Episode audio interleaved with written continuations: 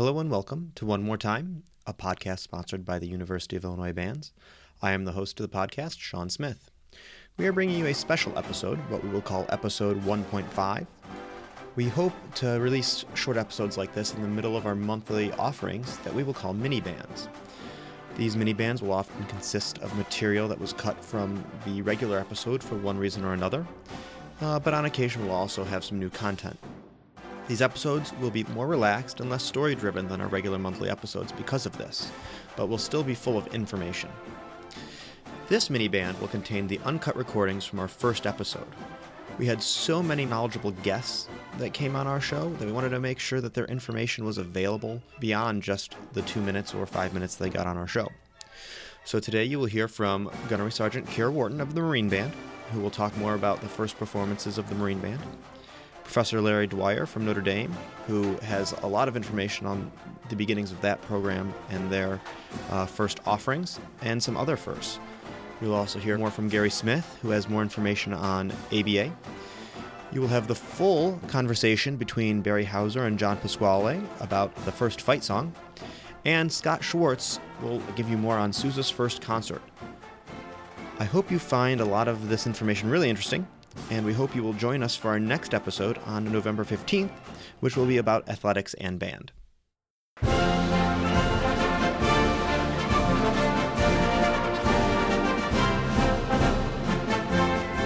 On July 11, 1798, President John Adams signed an act of Congress that created the United States Marine Corps. The legislation established both the Corps of Marines and a group of musicians comprised of 32 drums and fifes, a drum major, and a fife major. In addition to creating the world's finest fighting force, President Adams unknowingly created what would become the President's own United States Marine Band. Of these original fifers and drummers, many were deployed on warships or sent to Marine Corps posts to provide music for the Marines who were stationed there.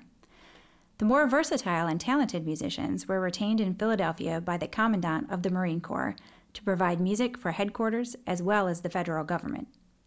When the nation's capital moved from Philadelphia to Washington in 1800, Marine Corps headquarters and the Marine Band moved with it. Lacking a permanent barracks in Washington, D.C., the Marines temporarily camped on the grounds which had been selected for the National University.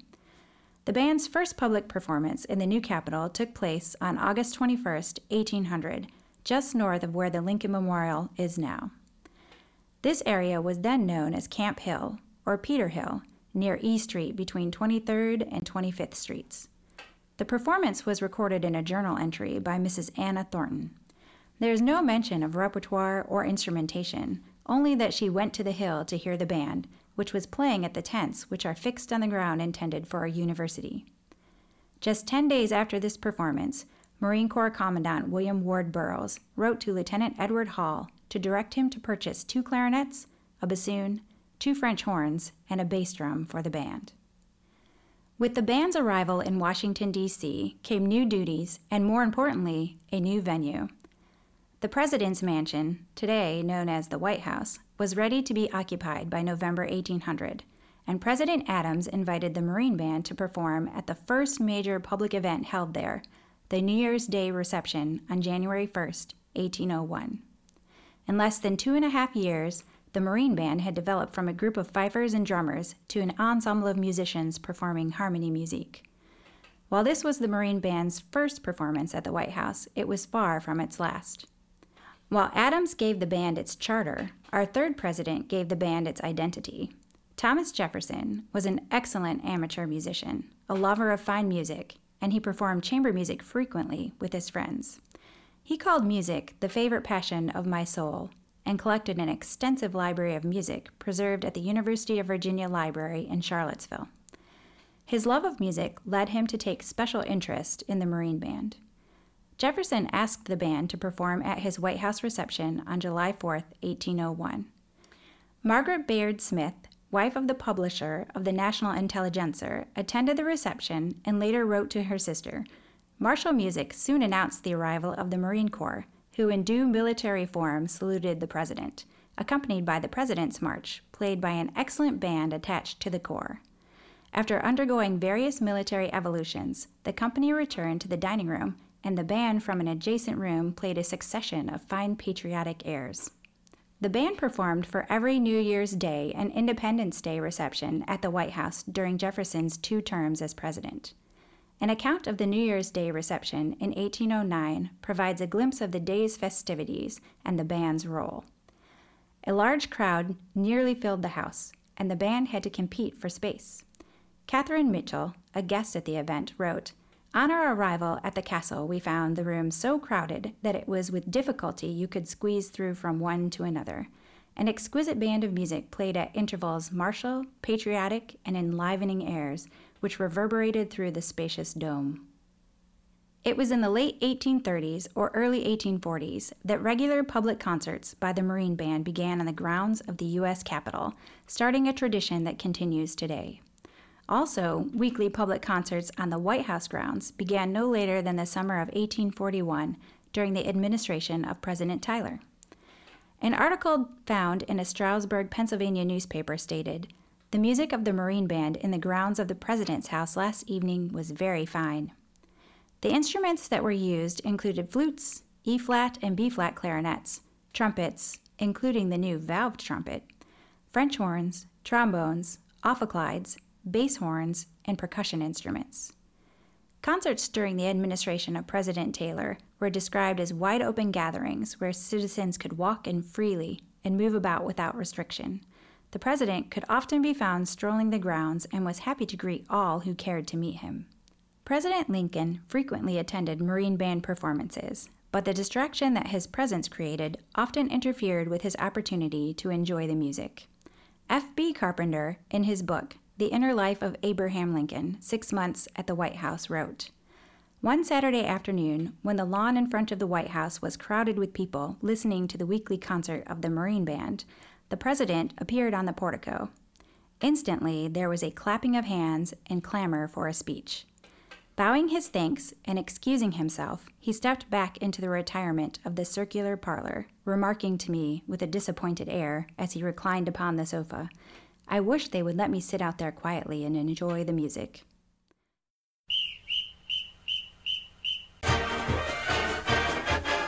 The University of Notre Dame was founded in 1842 uh, by Father Edward Sorin, who was a Holy Cross priest from France.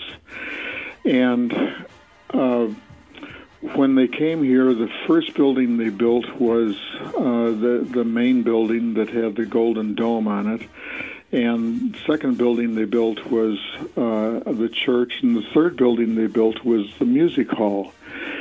So um, uh, apparently, for some reason, Father Sorin felt that having a band on campus was important. Uh, for school spirit, uh, maybe to have a group to play for you know events such as you know graduations and uh, uh, masses and you know various things like that. So uh, the history that we've been able to find through the archives is that in 1845 they started giving lessons, music lessons, to students at the university, and by 18 by commencement of that school year, 1846, the band actually played for the commencement. So we date the band from 1845-46 school year, which seems to make it the uh, uh, oldest uh, university band uh, in the United States, at least that's been in continuous existence. To me, that's kind of a surprising thing when you look at the fact that you know universities like say Harvard were around maybe 200 years earlier, and you would think they would have had a band, but but I guess. Um, you know, I'm sure they had some sort of music program, but probably it was more along the lines of orchestral sort of things. And uh, and bands just really hadn't come into their own. So I, we think that Father Sorin probably had grown up in France, where there was a tradition of military bands, and so he figured that's what would fit at Notre Dame. Most of the other university bands started getting formed apparently in in the 1880s, 1890s, around that era, because of maybe a couple things that came together. One was the vast popularity of John Philip Sousa's band. Uh, and the second thing was the rise of college football, uh, which basically began around 1880 uh, at Yale and then rapidly spread across the East Coast and then to the Midwest and then ultimately to other sections of the country. So, so it seems like most of the other uh, college bands were formed maybe you know around 1890, 1900, something like that. So Notre Dame's band was in existence, you know, for about 50 years before that. So it, it's kind of an interesting fact. And so the the very first time you had a marching band on the field, do you know what it you know what what did it look like? Uh, what did they play? Anything about that? Uh, not for sure. Uh, according to the history we have, the first football game at Notre Dame was played in 1887 uh, when the University of Michigan came down to the campus here and actually came down a couple days earlier. Uh, I, I mean, football at that time was nothing like the way it is now with the the huge stadiums and and giant crowds and everything. It was basically a club sport, and Michigan came down a couple days before the game uh, because they wanted to teach the Notre Dame Football Club actually what the rules of the game were and show them how to play. And so they spent a couple days kind of giving tutorials, and then they played the game. Uh, the story is that the band went out and played at that very first football game, but uh, we're thinking they probably just stood around on the sidelines or sat in the bleachers, uh, played, you know, some of the uh, traditional marches that may have been uh, in existence at that time. Uh, the Notre Dame Victory March uh, was written in 1908. Uh, Michigan's uh, school song, "The Victors," was written in eight, ten years before, in 1898. Uh, one of the interesting things th- that I've observed about that is that the Victors has no syncopation at all. It's you know it's basically all on the beat da da da da da da da da. You know it's it's very straightforward. Whereas the Victory March has a lot of syncopation da da da da da da da da da da da da da da da da. And I I have a just kind of an historical feeling that this might have been a cultural influence because ragtime music became a craze in the United States starting in 1899, the year after The Victors was written. And of course, ragtime music featured syncopation.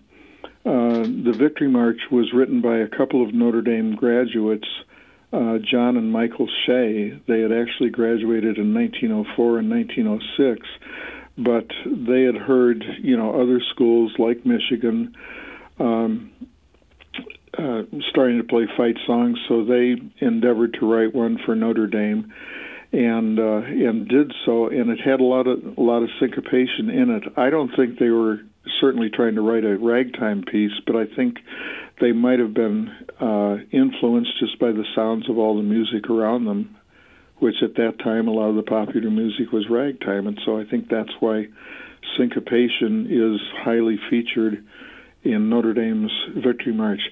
Uh, I want to say, and you you probably have the information. I'm trying to think when uh, Thatcher Guild wrote uh, the Illinois Loyalty in 1906, but uh, I'd have to look that up. But uh, yeah, I, I believe you're right. Yeah, but but around that uh, same time, and you notice that that also has syncopation. Da da da da da da da da.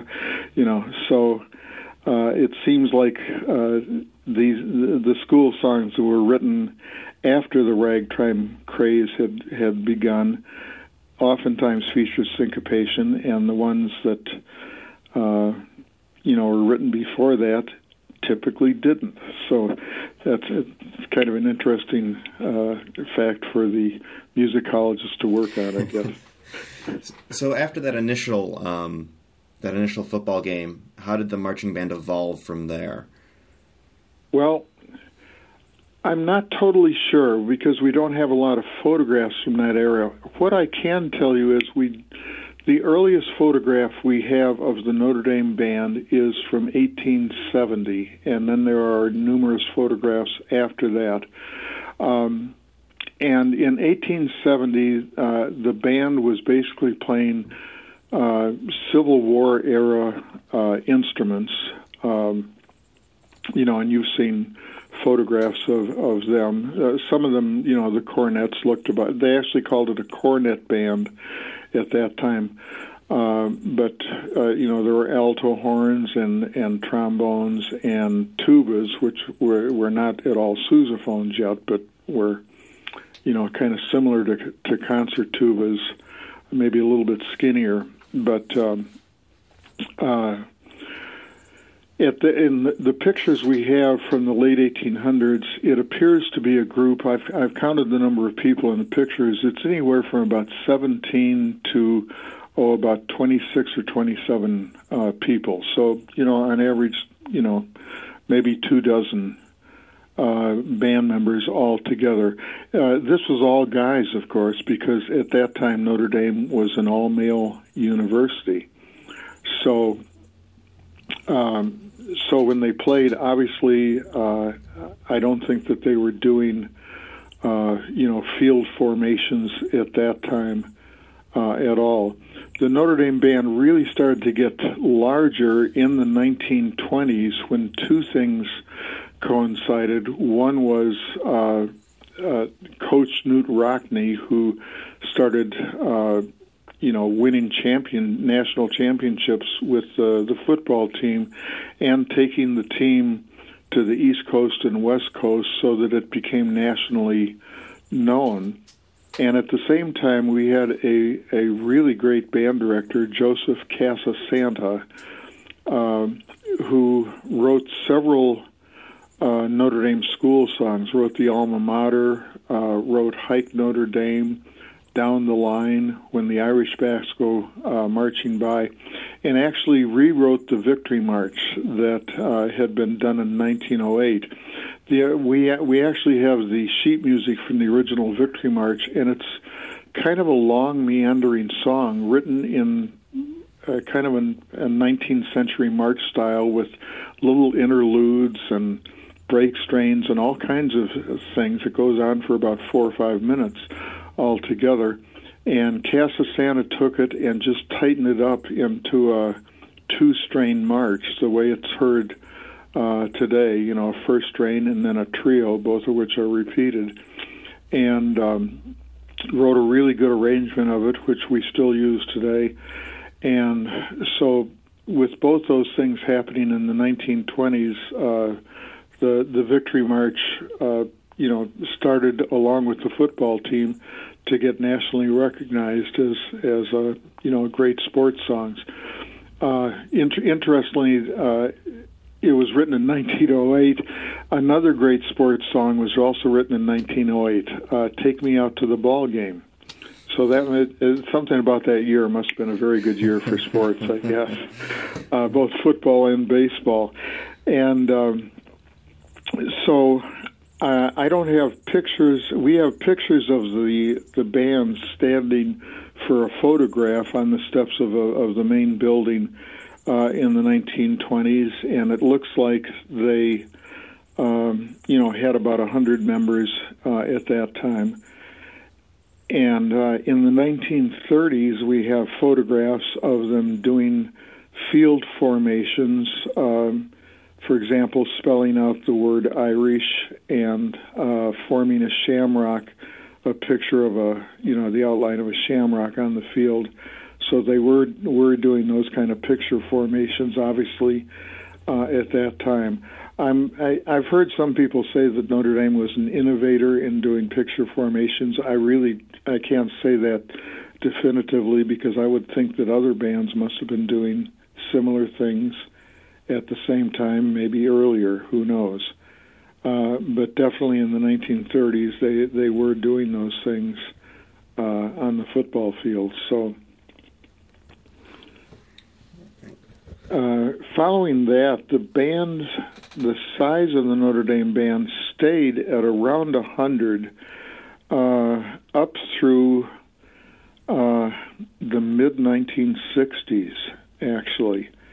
And um, then in 1970, uh, we started uh, bringing into the band women from St. Mary's College, uh, which uh, is an all female college. And so that it uh, immediately started increasing the size of the band, so it grew to about 150 or so in the 19, early 1970s. In 1972, Notre Dame as a university went co ed uh, so that uh, that again helped to boost the number of of members of the band. And quite honestly, since uh, you know students uh, to some extent choose what instruments they play on the basis of gender, uh, it provided the band with some more oboe players and flute players and clarinet players um, than they had had prior to that. Although an interesting factoid is that the very first woman in the Notre Dame band, uh, a, a lady named Rosemary Krog, who is still alive, uh, she played sousaphone.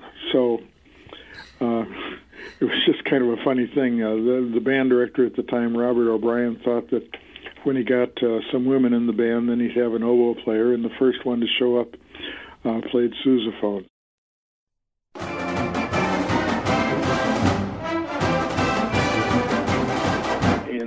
Early part of the 20th century, the concert bands, of course, were extremely popular, traveling all over, all over the world. Matter of fact, performing concerts, and you know more so than orchestras, and uh, popularity with the masses uh, was extremely uh, impressive. Large audiences, and and so the uh, the musical uh, quality and standards of uh, the concert bands was something that elevated them to a new level of appreciation in music. Because uh, prior to that time, bands were only used for ceremonial occasions like uh, parades and military events, and uh, uh, uh you know different types of athletic events and so forth. So the the movement of the concert band movement really uh, really sparked a great interest in this, and and and of course when Edwin Franco Goldman who had one of the greatest uh, bands of all, the Goldman Band, which was headquartered in New York. Uh, he began to discuss the the legitimate aspects of the concert band movement with uh, all the, the great band people at that time, including Sousa and Harding from University of Illinois and so forth. And they felt that something needed to be done to sort of increase the momentum of the popularity of the concert band movement. And so there was just a lot of uh, discussion and communications between several of the professional band conductors at that time. And uh, and I think the the sort of the ABA concept was uh, sort of started when when they had a meeting in Chicago. Um, I think it was in the summer of 1928 in Chicago, and Harding was part of that to, to, to sort of sort of discuss all of this, uh, you know, what can be done and so forth. And that's sort of when uh, the thought of uh, uh forming something like the ABA was was uh, brought up. Um, in fact, Harding was quoted as saying, uh, "We conceived the idea of creating an ABA for the purpose of furthering the interest of outstanding American bandmasters and of interesting composers, arrangers, and music publishers in the wind band music." It would be the aim of the ABA to unite the concerted efforts to influence the best composers to write for the wind band. Uh, Sousa was also involved in the concept and so forth. Uh, then I think it was in 1929 when, in New York when uh, Goldman actually called a meeting together to sort of uh, create. Uh, I think that's when they created the Constitution and and and uh, you know standardization of instrumentation and a lot of things occurred in that in that particular meeting, including the idea of having a national convention every year. and uh, so I think the first convention was in 1930 with uh, in March in Ohio, Middletown, Ohio, and um, the charter members were there, of course, and that's really where the ABA really got its real start and of course um, it, it, continued to flourish and grow and coming closer and closer to what the modern ABA is much like until the war in 1942, of course, and then the uh, conventions were canceled. And uh, I think it was in Elkhart, 1947, is when um, it started up again, and that's when sort of all the movement, uh, what you see going on today, really, uh, uh, the whole concept of selecting, you know, outstanding band conductors and so forth in the national convention every year. And so the, the ABA sort of was a, a metamorphosis that started way back in discussion in 1928. And of course, really got its momentum going in 1947 to, to such a degree what you see uh, today uh, in the ABA. So that's kind of it in a nutshell. But uh, the real mastermind behind that was Edwin Franco Goldman, and assisted by A. A. Harding, and um, there were there were some others: uh, Pryor, Simon, Hayward, Victor, Benter, and Sousa, of course. Uh, in the original charter members included uh, Goldman, Charles Benter, J.J. Gagnier, Victor Grabel, Austin Harding, uh, Richard Hayward, uh, Charles O'Neill, Arthur Pryor, and Frank Simon. They were the charter members actually uh, for the first ABA. of course, now I think there's well over 300 members.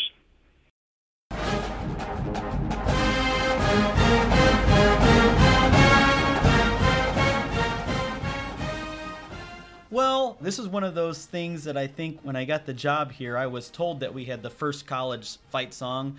And then, obviously, through a lot of homework and research and just being cautious with how that is all being portrayed, I think it's kind of a, a gray area. And I'm sure my colleague, Dr. Pasquale, will, will weigh on this as well. You know, it's interesting because I guess a lot of this goes back to Notre Dame was the first college marching band. And I thought for sure that they would have had the first fight song, but I found out later that the Victory March wasn't uh, written until 1908. I know Illinois Loyalty was written in 1906. And then obviously, I thought a little bit about some of our institutions out east. You know, you look at Harvard and all of those schools that have been in existence for a very long time. So I thought for sure that they would have claim to, to the first.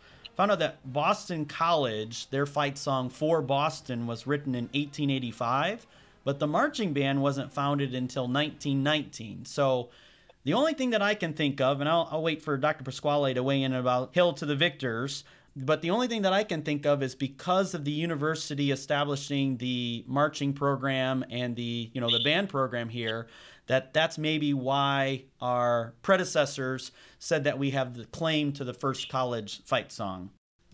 You know, I always learn something new when I talk to the infamous Professor Barry L. Houser. like I had no idea about Notre Dame being the first marching band. Honestly, I thought both came from the University of Illinois, uh, being the first college band program. I just assumed, and honestly, I'm embarrassed to say I learned something new this morning. So that's that's awesome.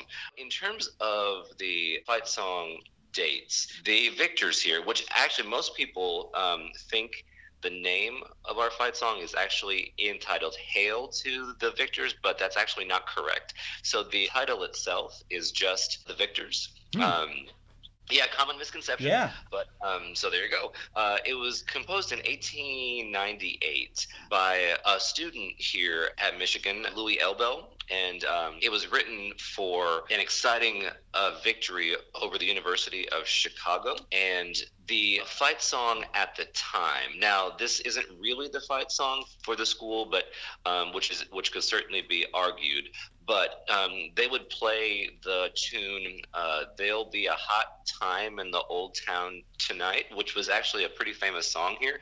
Um, I don't know if it was if it was technically the school's fight song or if they just played it because they liked it or something.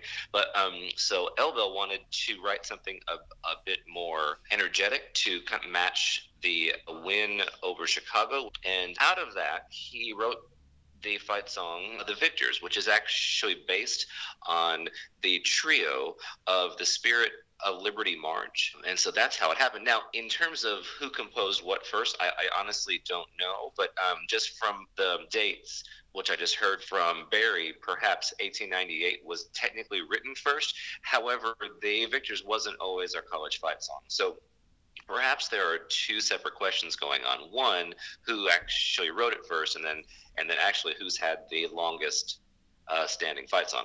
That's certainly not us because there's a time period in there um, where we were not using the Victors, so that could uh, possibly affect some things. Well, I think a lot of this goes back to, you know, being part of the Big Ten. And I know other conferences can maybe argue with this statement, but because this is really primarily where, where the band movement began. Yes, Notre Dame's first college marching band, University of Illinois had the first comprehensive band program, but you look at all the other institutions part of the Big Ten, a lot of the beginnings really stemmed out of, of the Big Ten conference, I feel, and really influenced a great deal of, of people throughout the country. And obviously, with that, in terms of your band program, it's the music that goes along with that. Um, you look at the victors, you look at We're Loyal to You, Illinois, you look at the Notre Dame Victory March, all those things. Those are school songs that are utilized by so many high school programs throughout the country, um, probably more so than some of the others. And, you know, we can say the same thing about some of our other Big Ten school songs that are just so much more well known and probably played by a number of, of high school ensembles.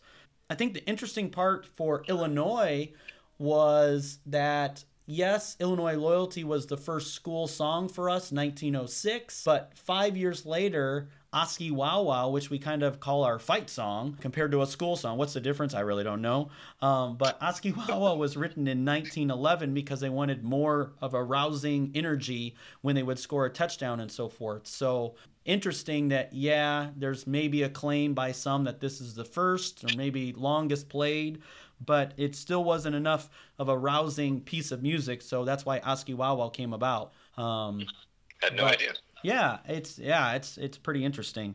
Um, but I think because of the longevity of our conference and just the the um, great reputation by so many of the collegiate ensembles in the Big Ten, I think that's why a lot of these traditions continue on, and that's what people have just known for the longest time as being part of these institutions. Absolutely, and then um, also too, it's an oral identity hmm. of a very large population of people. Uh, for instance, here at Michigan, we have the largest alumni base of any institution in the country. Because of that, they are identified by the song "The Victors." It is, is something that is a part of their soul, it's a part of their identity. And I think that's why it has lasted so long. And to be honest with you, that's what's happening all across the country um, Illinois, Michigan State, Oklahoma. I mean, very famous fight songs. They are famous because they are the identity of the people that have uh, gone to school there. Oftentimes, institutions don't really have a flag so it's it's the flag equivalent for a country. the uh, a fight song takes that place, and so I do think it is going to endure because um, one because it is it's a story, tradition, and legacy, and all all of those things. But most importantly, it's an identity.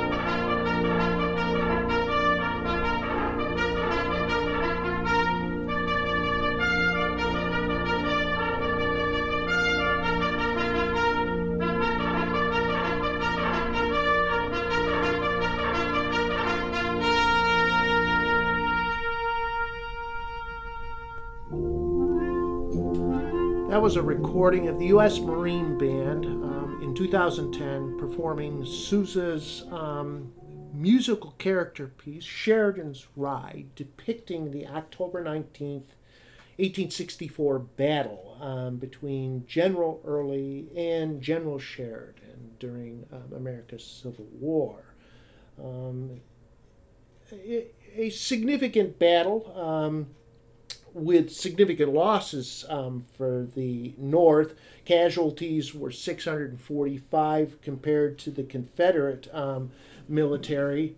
Um, which um, had lost um, 320 um, and a almost doubling of wounded. So why is this so important? Well, the, the musical character piece was written in November of 1891. the battle itself, 1864, Sousa is almost 10 years old. He's, he grows up in um, Washington, D.C. Um, he's well aware of um, the Civil War. He can hear those sounds and battles um, in his backyard. He's well aware of it as a young boy growing up eh, during this era of Civil War. Um, did he know much about Mr. Sheridan? Um, probably not, although the, um, the newspaper would have printed up um, quite a bit of a story. Um, it was a battle that um, basically caught General Sheridan with his pants down. His troops were at Cedar Creek. Um, he was in Winchester, um, uh, Virginia, having just returned from an extended set of meetings in D.C.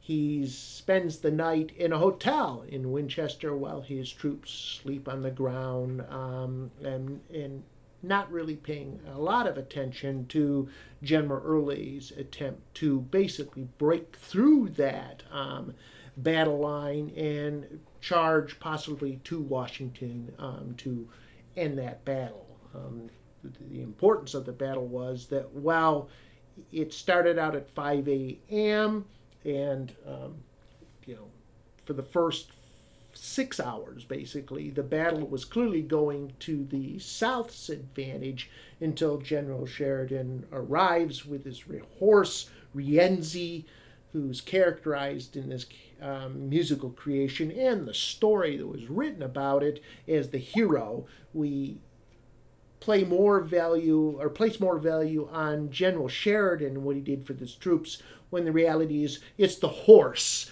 that really is the hero to this entire military battle. Um, Sousa actually created this musical um, piece in 1891. It's the second of two musical creations. His first one was the chariot race, the Ben Hur chariot race, um, recreating the story that was published in 1880 um, Sheridan's Ride is basically a, a, a story that's um, written up also in 1864.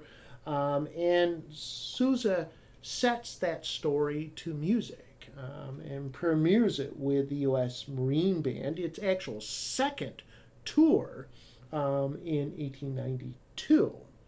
Um, but what's this got to do with his civilian band? Well, he used this um, to basically premiere the start of his civilian band. Mind you, he's he's left the Marine band. He technically um, has formed his civilian band without being released from the Marines yet. So there, there's a lot of other th- information about this. But the bottom line is that he has scheduled the first performance of the civilian band on September 26, 1892,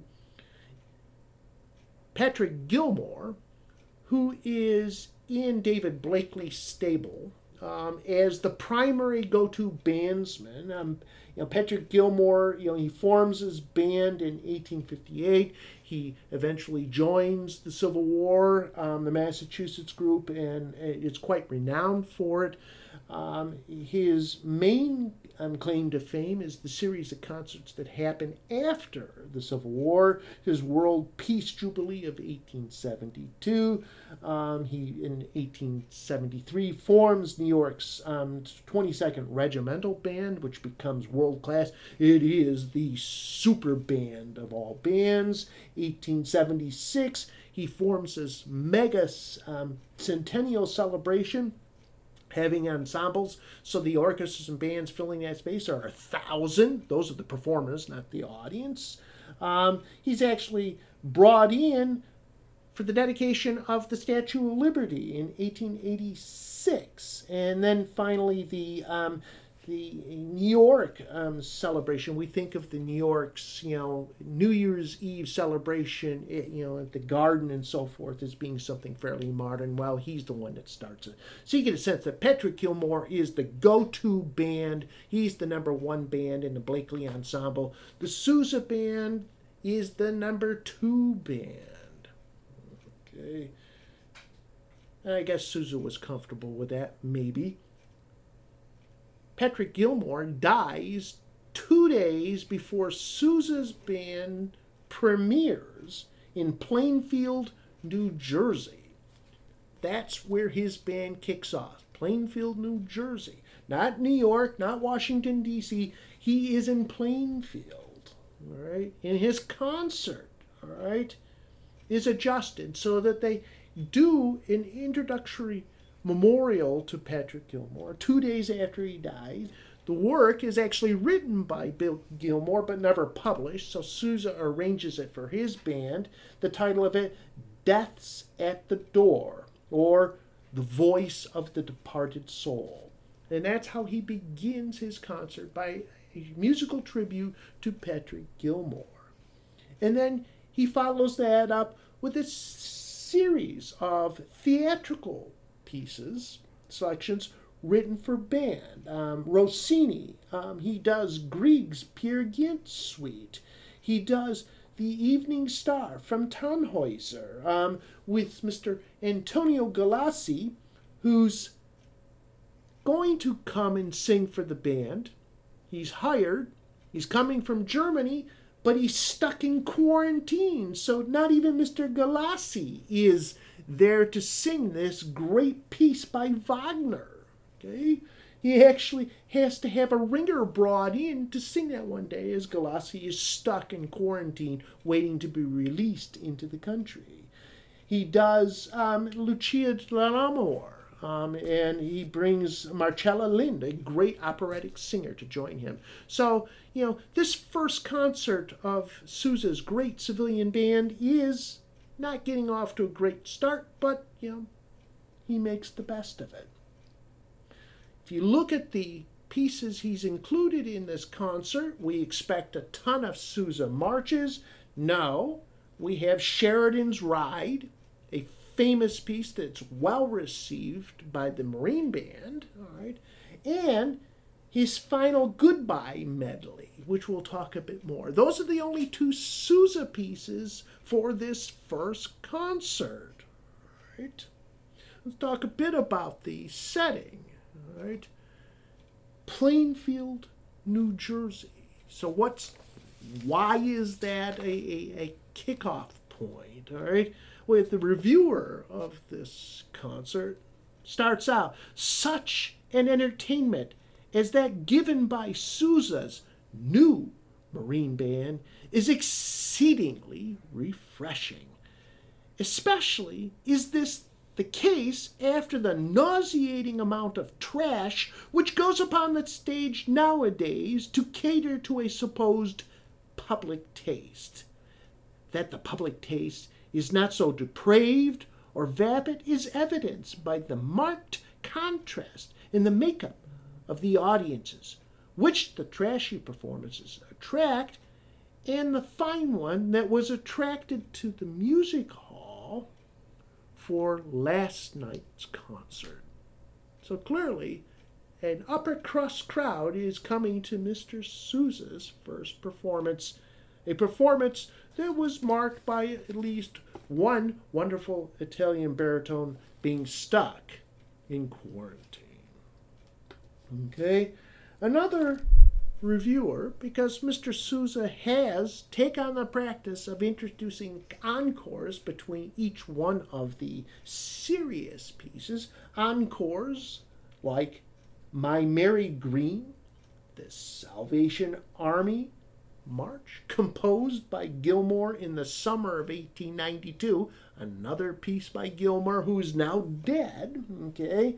The Southern Patrol, and Marching Through Georgia. Those are the encores, which one reviewer from Elmira, New York, wrote, describes these encores as jolly trash.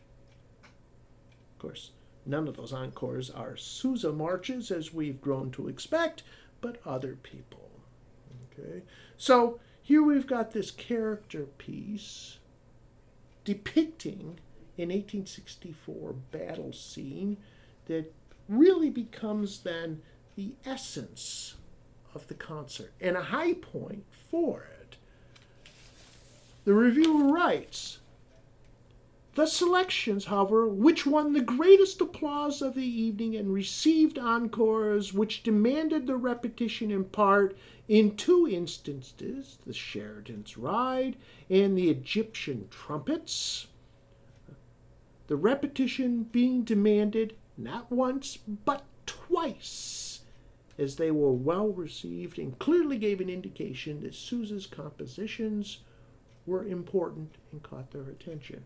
Course, by today's standards, if we get an encore, it's usually something splashy like Stars and Stripes not a repeat of the same piece and a repeat twice. Okay? We're talking nearly nine minutes worth of music played twice over because the audience demands it. And it goes on and it really describes the battle scene. Of course, we only played a sample of the U.S. Marine Band's performance in 2010, but it gives you a sense of the character of this individual. Um, and quite frankly, we want to think of Mr. Sousa's concerts as always being, you know, things that hit the hit the ball out of the park. All right? And this one did. But the bottom line is this was a test case to determine would Mr. Sousa's civilian band be able to stand up for what Blakely had expected would be equal to Patrick Gilmore's band, which had already been working in Blakely's stable of great musicians for several years. So we have a stringer coming in as a backup for essentially what became then the great band post Gilmore for future performances. Um, the reviewer writes in the Plainfield Press as each strain concluded, now mind you, this is the final piece, okay? The piece called The Goodbye Medley, all right? A humoresque. The reviewer writes, as right, Sousa's humoresque is played, it included every farewell song known to man, um, included The Soldier's Farewell, Goodbye, sweetheart. How can I leave thee? We're going home to Dixie. Tosti's goodbye. Last rose of summer. Comrades. Goodbye, my honey. I'm gone. And many others. Right? This is how he's ending his concert. The reviewer writes As each strain was concluded, the principal performers, with the most serious faces, left the stage. The audience was full of merriment in the performance of almost the last man of Then You'll Remember Me as a bassoon solo finishes. Last on the stage were a fife and drum corps which marched out to The Gal I Left Behind Me. Mr. Sousa was left monarch of the empty chairs. One man came back and gravely began Annie Laurie, which was taken up by the rest appearing from all sides. It was certainly a very unique performance to close out the concert. So, in essence, we think of today's Sousa performance as always ending with stars and stripes. And here we have a humoresque leaving Sousa, the sole man standing on the stage as they all come back on, playing Annie Laurie in Irish Air. Of course, the last piece for that concert was not Stars and Stripes. That's not written until 1896. The last patriotic song is the Star Spangled Banner, the national anthem. Of course, after Stars and Stripes, which was in itself not a successful kickoff early on, we today expect to hear Sousa's Stars and Stripes as the last piece. That is the beginning of Sousa's civilian band. And shortly after that performance, he begins to draw in the soloists, the headliners of Patrick Gilmore's band, into his own as that tradition begins to evolve. I really recommend that everyone take a few minutes to listen to Sheridan's Ride, which is rarely played. It includes Gatling guns, machine guns, and everything else. Includes cannon as part of its percussion, and begin to understand Sousa's theatrical side as a musical character piece, which is truly underrated but an absolute delightful piece that everyone should hear. Take a couple minutes, listen to the U.S. Marine Band and its 2010 performance. You will not be disappointed.